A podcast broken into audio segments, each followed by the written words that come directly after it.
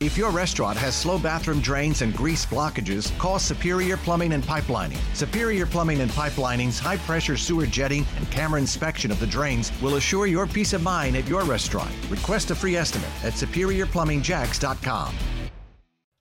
Yeah, we have team coverage of the story now with CBS 47 and Fox 30 Action News. Jax's Megan Moriarty live at the scene of this deadly crash. Uh, do we have any idea when it happened early this morning, Megan?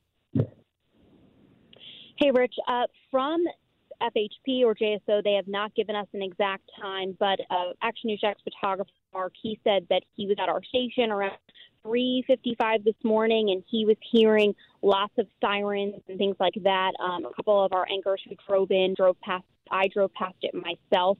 Uh, so we're thinking sometime before 4 a.m. That's when we just heard uh, a lot of you know. Uh, um, first responders responding to the crash.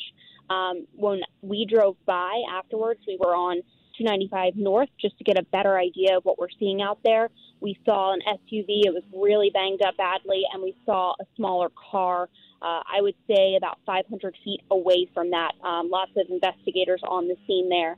And um, we're right now on Town Center Parkway, and the on ramp uh, to 295 southbound is completely blocked off here. So, if you're coming southbound on the East Beltway, are you able to exit at UNF Drive, or are they taking traffic off at Beach Boulevard at this hour? You can get off at UNF Drive right now. Okay, so there's a couple of different ways for folks. They can take the alternate if they want to get off at Beach or if you want to get off at UNF uh, Drive.